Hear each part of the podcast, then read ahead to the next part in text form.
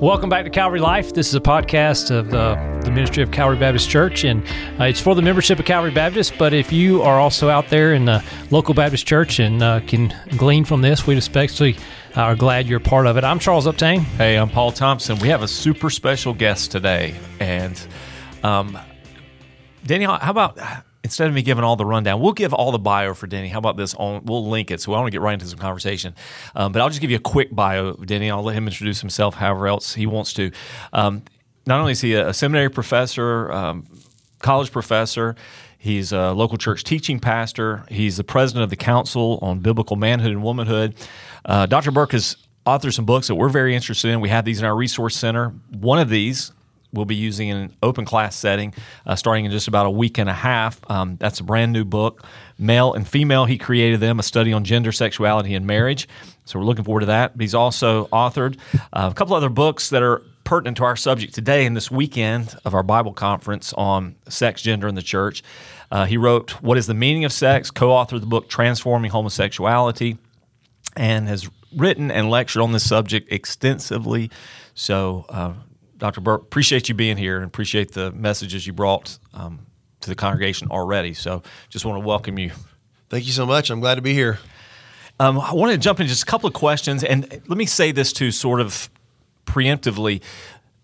If you're just listening to this podcast without having heard any of the messages, um, we will have some some message. I think we'll have our just as that right. We'll have Sunday message available out um, probably about the same time this is out. I would encourage you to go back and listen to it. Really give you a foundation that will be super helpful to um, what we're talking about. Uh, Denny, I want to start with kind of some big picture stuff here because our people hear these terms and I think there's some confusion and maybe some caricatures about them. We talk about this in elders meetings. We talk about it some in congregational settings that we are complementarian. We take a complementarian position. Can you can you give everybody just kind of a I don't know a thumbnail sketch? What are we talking about? Biblical complementarianism. What is it? What is it not? Um, complementarianism is just a word we use to describe what we think the Bible teaches about manhood and womanhood. And um, we think, or I believe, um, that the Bible teaches that God made man and woman distinct. Um, they um, have certain differences and they have certain things in common. What they have in common is that they're both equally created in the image of God. So when you read uh, Genesis 1 26 through 28, it says that male and female, he created them in the image of God. He made them. So male and female are created equally in the image in the image of God, which means, among other things, that they have human dignity and value and worth that is equal. A man's not more important than a woman. A woman's not more important than a man. A woman's not less important than a man. A man's not less important than a woman. We have equal value and worth before God. And that's why in our laws, for example, um, there's not one penalty for killing a man and a different penalty for killing a woman. Um, there's not one penalty for killing a white man and a different one for killing a black man. And all people are created in God's image. And fundamental justice means that we all recognize that. And when it comes to gender, um, it doesn't matter if you're male or female. We're all equal in that sense. So um, complementarians affirm that. Um, complementarians also affirm that there are differences between male and female that are important that the Bible teaches and that you can see in nature. Obviously, we have bodily differences. We're organized for reproducing in a different way. Um, some people are organized for reproducing as a father. Others are organized for reproducing as a mother, and that's how we know the difference between male and female. Um, but we also believe the Bible teaches that there are responsibilities that go along with being male and female, special callings on our lives. And so that husbands, we believe, are called to be the leaders and the protectors and the providers in their home. And wives are supposed to be affirming of that leadership, following that, that leadership. Um, and so within the home, there's a difference in calling there. And not, neither calling is more or less important than the other, but they're both vital. Uh, in the church, we believe that that means that uh, God has called biblically qualified men to serve as pastors and leaders within churches. So within the church and the home, the differences kind of cash out most clearly in Scripture. You've got a principle of male um, headship um, that you see in the family, with the father being the head and the husband being the head, and then the um, uh, the church authorized leaders are the uh, which are biblically qualified men are called to be pastors Um, so that's complementarianism in a nutshell. Um, maybe that's more than you wanted, but no, that's great. That, that's what it looks like. No, I want a summation. Uh, And let me say this: um, the word complementarian is a mouthful, and I'm this view existed before the word existed. Okay, we we just coined a term to refer to what the ancient biblical teaching is. Okay, so the teaching is old, even though the term is new, and it got coined um, in the '80s as a way to summarize what you know, basically traditionally people believed who were Protestant Christians for a long time. But because the issue was contested, we needed to articulate it and give a name to it. And it was contested in the later part of the 20th century because of feminism. And, uh, and so, but anyway, we have a term complementarianism. Now, why do we have that term? Well, it's deeply rooted in Genesis. Genesis teaches that in Genesis 2:18, God it says that God he, he was going to make a helper suitable for the man. And the helper suitable is this term is in Hebrew it's this term azor, kenegdo. Um, azor means helper, and then suitable is is this prepositional phrase kenegdo, kenegdo, which means something like corresponding to. So God says, I'm going to make this other person who corresponds to the man. She corresponds in the sense that she completes the man as a reproductive complement. So you see what I'm getting Yeah, at? yeah. So that's complementarianism. So there's a, a biological complementarity, and then there's also a social complementarity in terms of the callings that God puts on their lives. So that's where the term came from. I'm I'm less interested in people adopting a certain term as I am just believing what the Bible teaches. You spoke a little bit about some realms where that plays out in most obviously. One of those, of course, is the church. So this is what I was wondering. I know what we have taught here, and um, I know what you would teach would be would be the same. We may not say it in the exact same words, but the principle would be the same. The biblical concepts would be the same.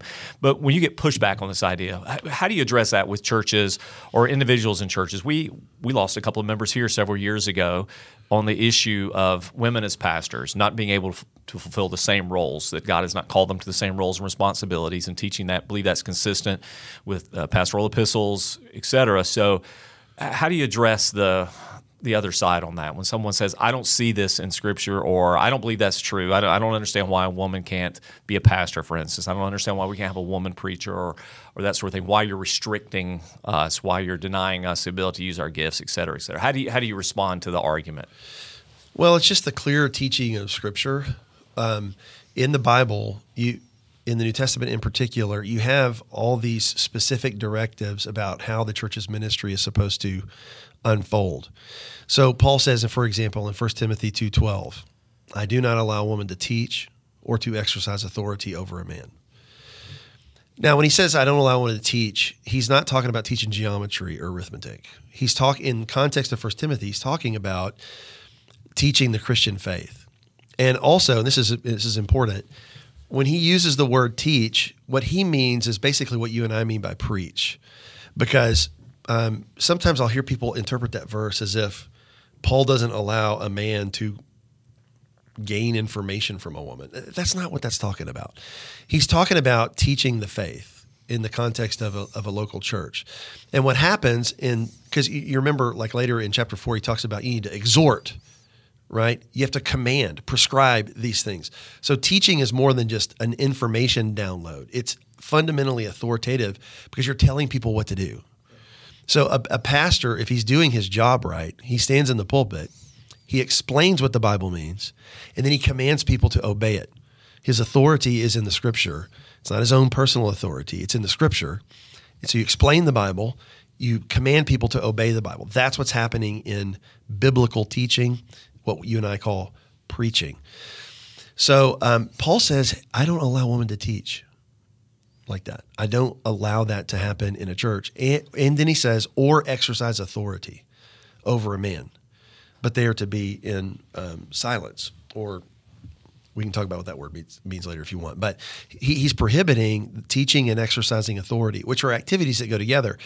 And the fundamental job of a pastor in a church is to lead, to exercise authority. He's prohibiting the key function of a pastor, which is leading and exercising authority.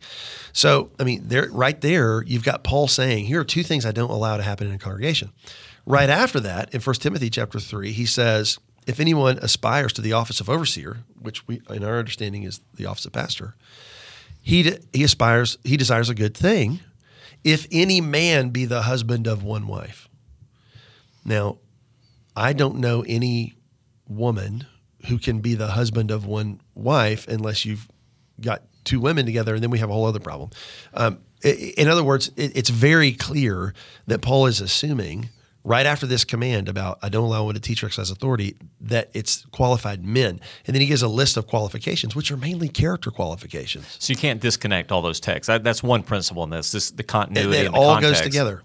And in the argument that some would make, and I'm sure you've heard this many times, maybe students will bring this up in a classroom, is this Paul's opinion? Is Paul just speaking culturally? This is just the times he was in. This is the setting he's in. This is this is talking to Timothy and Ephesus and the abuses of women and pagan religion, blah blah blah.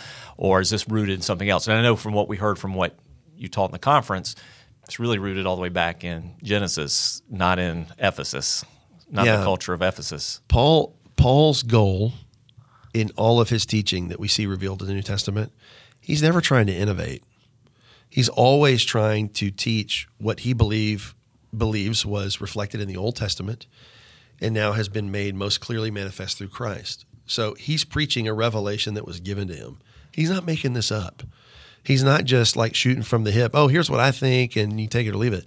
That's not what he's doing. So people should interpret his words as "I do not permit," as "This is just my opinion. No, you So do what you want." There is a whole stream of interpretation that has come up, well, frankly, in the last several decades. It didn't exist in church history until feminism became an issue. Okay, but so think about that. The entire history of the New Testament church, nobody's interpreting 1 Timothy two twelve to mean, oh, I personally don't allow this, but please, all of you, feel free to do differently than what I say. No, when Paul wrote to these churches, he was writing as an apostle. He makes that clear up front in so many of his letters. I, Paul, an apostle of Christ Jesus, by the will of God, like he says in Romans. He's trying to say, I have authority here, and what I'm saying is what you should be doing in the churches because I'm speaking on behalf of Christ. And so Paul says in 1 Timothy 2:12, I don't allow a woman to teach or to exercise authority over man, and then he tells you why. For Adam was formed first, and then Eve right? So the immediate reason he gives is not because of Artemis worship in Ephesus or because of some false teachers in Ephesus, not because of some local situation. There could have been a local situation. That's not why he says he's saying it. He says, I'm, do, I'm telling you, don't do this because Adam was formed first and then Eve. He's appealing to the order of creation. He's saying that there's something significant about the fact that God made Adam first and then Eve being made second. So Paul's telling you right there, I have my Bible open and I'm reading the book of Genesis and I'm telling you what the book of Genesis means. It's important that God made Adam first and then Eve second. Now, if all we had were Genesis 1, we wouldn't even know that. So now we know Paul's reading Genesis 2. In Genesis 2, we find out that God makes Adam from the ground and then after that, he makes Eve from Adam's side. And what's going on there in that order of creation? Well, we find out that there's already a leadership dynamic happening in Genesis 2. Before there's any sin in the world, before there's anything is corrupted by the fall, you've got Adam naming the woman, for example, which is an, which is a function of authority. All the original readers would have seen that. Um, it's like Adam naming the animals, in fact, right? He's he's ruling and subduing the earth as he's naming. Same thing is going on there when he's naming the woman. He is he's leading. It's a position of authority. Um, also, you see there in Genesis chapter two, um, God gives a command to Adam. He speaks the command to Adam. Where is Eve when God speaks the command to Adam? She's not even created yet. Where does Eve receive this command from? from Adam. She gets it from from Adam. Okay, and so there's this order of creation in Genesis two, where you've got God, the Creator, and then you've got Adam, the firstborn, the first of create, the first person created, then Eve, who's taken from his side, and then God telling both of them to do what? To rule over everything, including the beasts of the earth. So you've got this ordering there: God, man, woman, both of them ruling over the beasts of the, the earth. Chapter three, okay, what do you have? it's that order turned upside down. It's the beast of the earth, the serpent, coming to the woman, who then goes to the man, both of whom then evade God. So you've got the beast telling the woman what to do, the woman basically influencing the man what to do, and both of them evading what God told them to do. So there's a reversal of the order of creation there, and it's satanic. And so when Paul says Adam was formed first and then Eve, he's talking about the order of creation, implying how God designed things in terms of leadership. And in the first marriage, he designed the husband to be the leader of the wife. And when the fall happens, it's a reversal of that order. So Adam was formed first and then Eve. And it wasn't Adam who was deceived, but Eve being quite deceived fell into transgression, it says in 1 Timothy 2.14. And so Paul's drawing attention to this reversal of the order of creation. There's a natural order of things that God intends. And what's interesting here, and a lot of people miss this, is that in 1 Timothy 2, he's talking about what's supposed to be going on in the teaching ministry and the leadership ministries of the church. But he's basing it upon a norm that applies to marriage. Adam was formed first and then Eve. That's not a church, that's a family. That's a marriage. And so what Paul is saying in 1 Timothy, he says the same thing in 1 uh, Corinthians 11. He's showing us that the church's structure and its leadership structure is not supposed to create any tension at all with the family structure, which is pre-political. Before there's a church, there's a family. And if you've got a husband at home leading his wife, and she's supposed to be affirming that leadership, but then you come to church and she's commanding him from the pulpit, do this and do that that puts a strain yeah, on two, that relationship. Two systems at odds with each other. It, it makes a total. It, it's a structure that would be at, at war with the family structure, and so that's why you see the church's leadership structure formed the way it is. It's it's a derivative of the of the family structure, and so you're never going to have that that kind of a reversal. Um, so I mean that's why anyway that's the way Scripture teaches this, and it's not arbitrary. It's it's really from the very beginning speak to this just a little bit, Denny, just in case anybody's mishearing what we're saying. If, if somebody's listening and this sounds foreign to you, or you know, just something you recall to hearing this, just you know, the way you think through things. The next phase of this, which you taught us in the in the conference, I thought was so helpful. Speak just a little bit on how this is not only God ordained, this is what God has created, how God created it, but it's good. The goodness of this, this structure, this plan. Yeah, I mean, you know, um, First Timothy four, uh, four and five says, you know, everything created by God is good, and Paul says that in reaction to false teachers who were saying that getting married is bad. You should abstain from marriage. And Paul says, no, everything created by God is good. And he's just reflecting on Genesis again. He's reading Genesis 1, where after, through every, you know, throughout the six days of creation, God looks at what he had made and he sees that it's good. And then after he makes the man and the woman in marriage, he sees that it's very good. Um, and so Paul is in in First Timothy saying everything created by God is good, including marriage. And so if God has declared something to be good, it's totally wrong and against his will for us to in any way act as if it's bad. And so if God, if there's an inherent structure to the marriage relationship, for example, where a husband's called to be a leader and a protector and a provider, like Ephesians 5 teaches and like is implied in Genesis 2. If if God really has done that and it's called good, we can't treat it like that's bad and say, no, we're just going to create our own marriage structures. We're going to create our own marriage norms. I mean, our culture is in the middle of a long project of undermining marriage norms. And if we're going to be faithful disciples of Jesus, we can't join them in that. I wonder if we've almost succeeded at that. I mean, if you were to judge what you see on television or movies by it, it seems like the, the norm of marriage is, has totally shifted. I mean, it seems like at least as far as the the PR campaign, the secular PR campaign, we've already we've already redesigned. It's hard to find any example of a healthy, normal, functioning marriage depicted in secular media. You know, in some ways, that's been that way in every age, and I, I don't think it's an accident. Ephesians 5 says, um, you know, Ephesians 5 quotes from Genesis 2 For this cause, a man shall leave his father and mother and shall cleave to his wife, and the two shall become one flesh. That's Paul quoting from um, Genesis 2.24. But then Paul says, For this mystery is great, but I'm speaking with reference to Christ and the church. Um, for Paul, when he says mystery, he doesn't mean what we mean by it. When we talk about a mystery, we're like something mysterious. We don't know what it what it is. It's opaque to us. We don't understand it. Paul's use of the word mystery means something that was once unclear in the Old Testament has now been revealed through the gospel.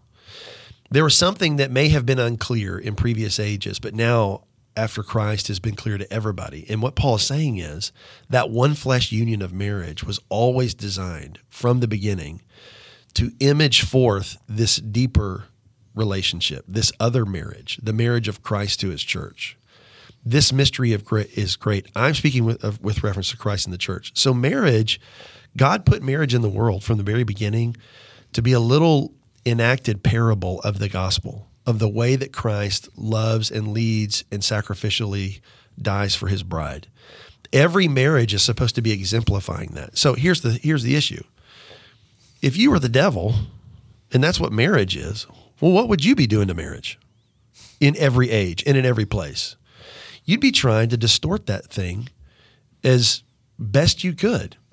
And if you're in ancient Greece and you're the devil, you're trying to get these patriarchal men to be abusive and mistreat their wives, you know, to sleep with their slaves. And you can just go through every age and you can see how the image, the icon of the gospel that is marriage has been distorted and rebelled against.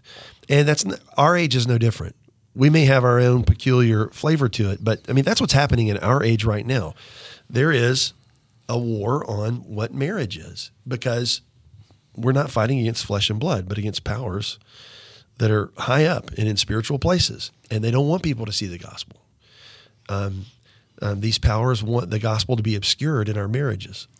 On complementarianism in general, I want to talk about a specific issue that relates to Southern Baptist life in just a moment, but how far how far do we extend this um, these roles and responsibilities? We've talked about the home and the church. Do they extend beyond that? Does this go into business world, political world, um, relationships that don't include marriage yet, boyfriend girlfriend, that sort of thing? How, how does how does that play out in those realms? Uh, the answer is yes and no. Um, um, is do your marriage obligations, for example. So, so let's say, do a wife's obligation to her husband extend to other men? No. Okay, she has the husband is the head of his own wife. Ephesians 5 says. He's not the head. I'm not the head of your wife, and you're not the head of my wife. Um, that's a specific covenantal obligation. Um, your wife is not called to affirm my leadership, and mine's not yours. You know, she's supposed to be following. Your wife follows yours. Mine follows mine. So um, Paul says in Ephesians five twenty two, wives submit to your own husbands as to the Lord. So all women submitting to all men is a misunderstanding of headship. Headship is a is a marital obligation, and um, there is a special um, relationship of one being a leader and the other affirming and following that leadership. So that's a covenantal obligation, and you're being unfaithful to your marriage if you treat other men the same way that you would treat your husband in that way. Um, and then, of course, in the church, there's an obligation that we have, all of us, not just women, but all of us, to submit to the God ordained leaders of a church.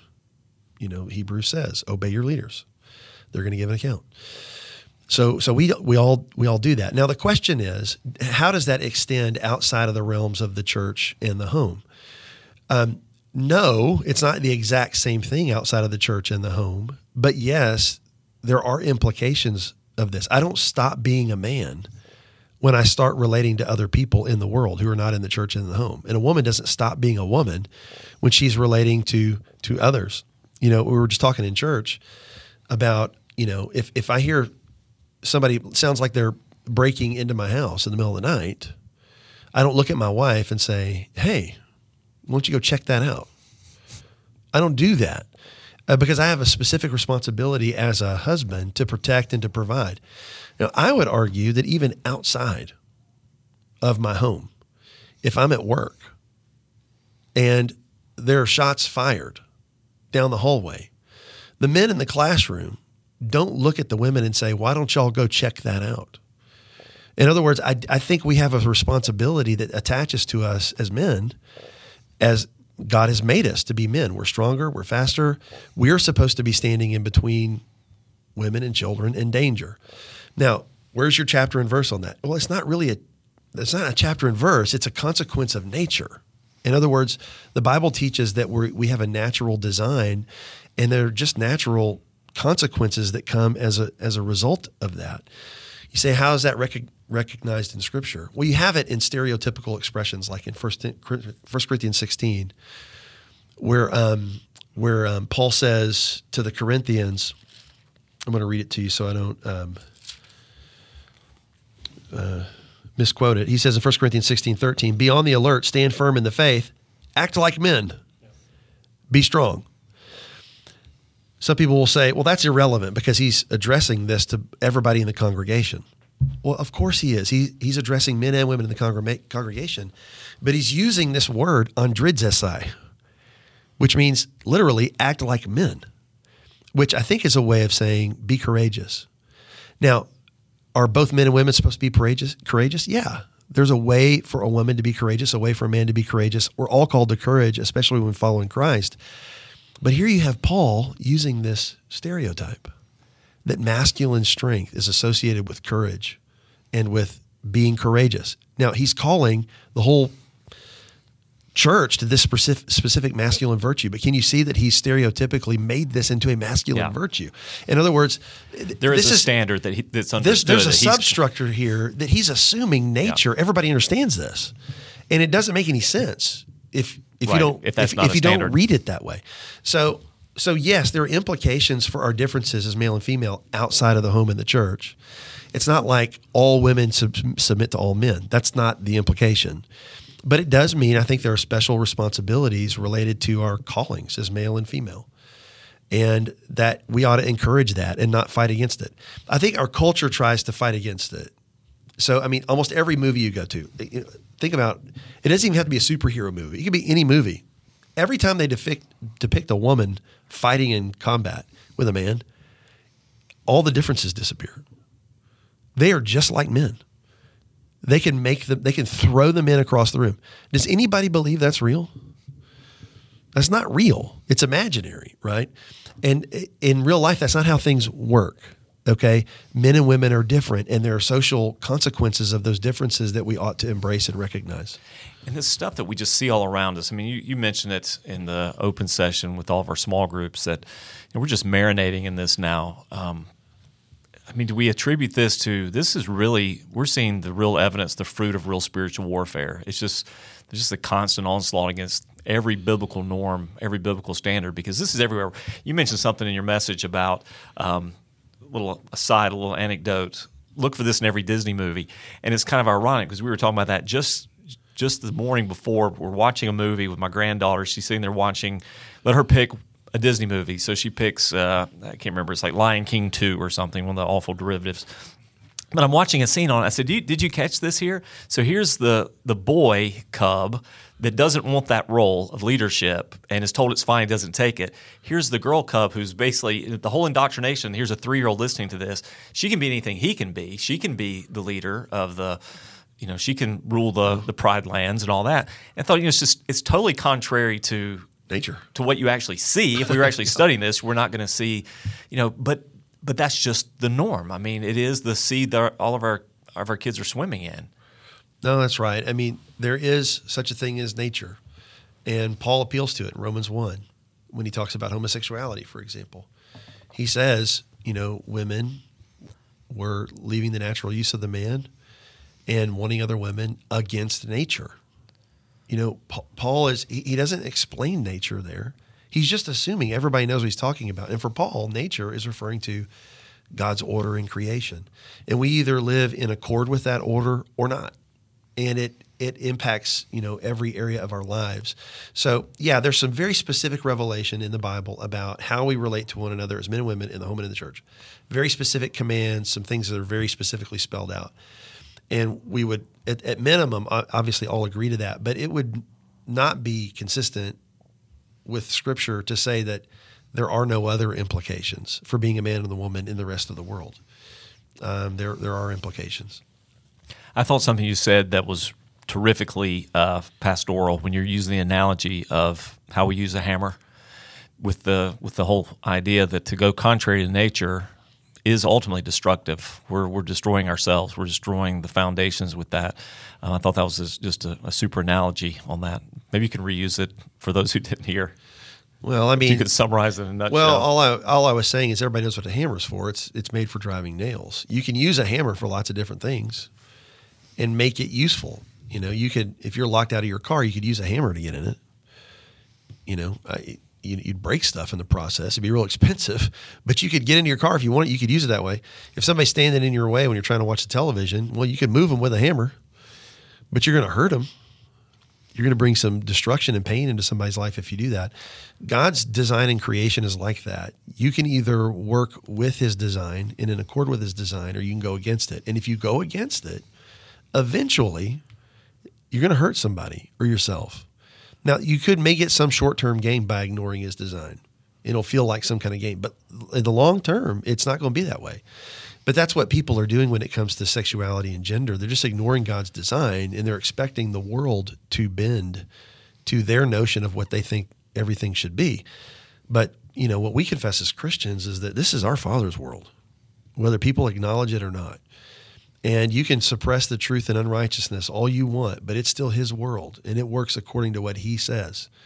And you're going to hurt yourself if you ignore that. I mean, if you look, I mean, look now just in the aftermath of the sexual revolution.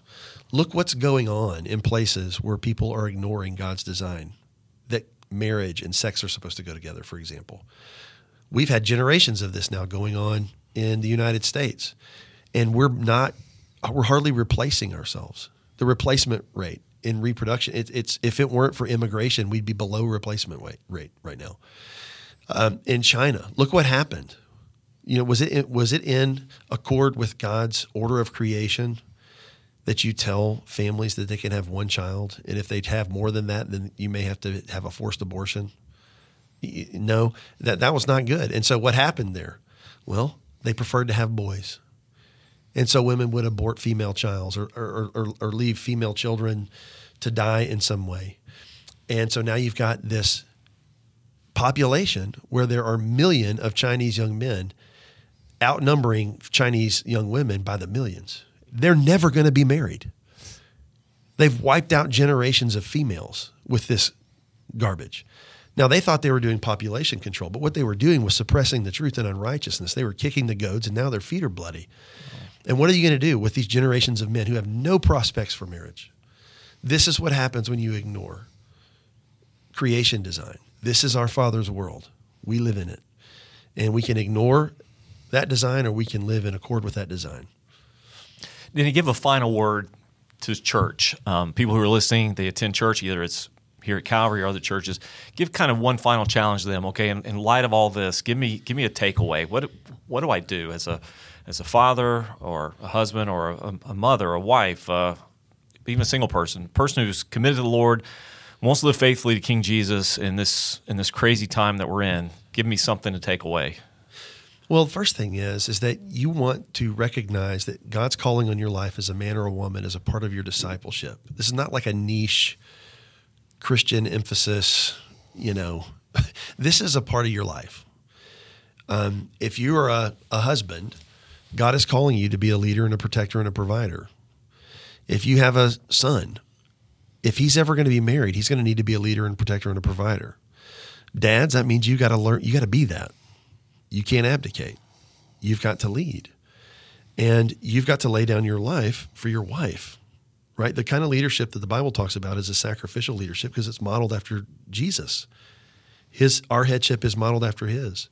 It's a real authority, a real leadership, but it's self-sacrificial. Your headship doesn't exist so that everybody can, you know, bow and scrape before you. It exists so that you can exemplify Christ to the world. And so, husbands, you got to live into that. You've got to raise sons that aspire to that. Um, you can't let the world catechize or your children. You've got to teach your children. Wives, you have to embrace what God's called you to be as as a woman to affirm the leadership of your husband and to bring up children who affirm the the, the same. So I mean literally this this affects everybody's life in myriad practical ways. But those are just a couple of things eh, because that you need to remember because the the the culture is militating against this. The culture is telling you that what the Bible says and what's revealed in nature that it's foolishness and that you're a bigot and you're hateful if you embrace it. When the Bible says no, you're just embracing the fact that this is the way God has made us and he's put a calling on our lives and we want to embrace it because we love him. Man, well, we appreciate so much um, not only your time here, but all that you've given uh, to Calvary for the last uh, last couple days. These these two sessions, so much appreciated. Yeah, I've got uh, one question for you, uh, Denny. Uh, I'm your book that uh, I'm going to actually be the one of the teachers, two teachers doing it in our open class format. And so, as one of those teachers, um, what would you encourage people to, or the teachers to really how to teach your book and how to how to um, you know get the most out of it, so to speak? Yeah, there's the book, male and female. He created them is designed for small group studies or you know church group studies where everybody you know does work during the week you come back together you meet receive some teaching and discussion. So it's really designed for that. So you want everybody to read that and as a leader you want to read that. But the thing i would really press for leaders is do your best to root people not in our book but in scripture. In other words try to make the connections. I hope we're doing it in the script in the book but we want people to think biblically about these things. We want people's consciences held captive to what the Bible says was clearly taught in Scripture. So that's where I'm pushing leaders. I want leaders to do that. We want people's consciences held captive to Scripture, not to some unbiblical social program. That's not the point here. Yeah. Um, it's to get people to think th- their thoughts after Jesus. So, as teachers, I would be pressing into understanding these scriptures and then being able to apply them to people. Hey, if you want some follow up information, you can go to dennyburk.com, D E N N Y B U R K.com. Or cbmw.org. Okay, so you can go to the Council on Biblical Manhood and Womanhood, get great information there, uh, blog articles uh, dealing with current issues, resources too. So I, w- I would strongly encourage you to check both places out and give you some good things to follow up on. And we're going to continue this discussion and, and how we can live this out faithfully um, on a local church level in our own homes and families. And so this is kind of just the beginning for us really digging into this subject, and we're going to continue down this path and and and be faithful. We're going to commit to the Lord to be faithful and, and help each other live faithfully as His ambassadors moving forward. So, Denny, thanks a lot for being with us today. Yeah, thank you. Thank you, brother. As always, um, at Calvary Baptist Church, we are for God and for Dothan and for the world.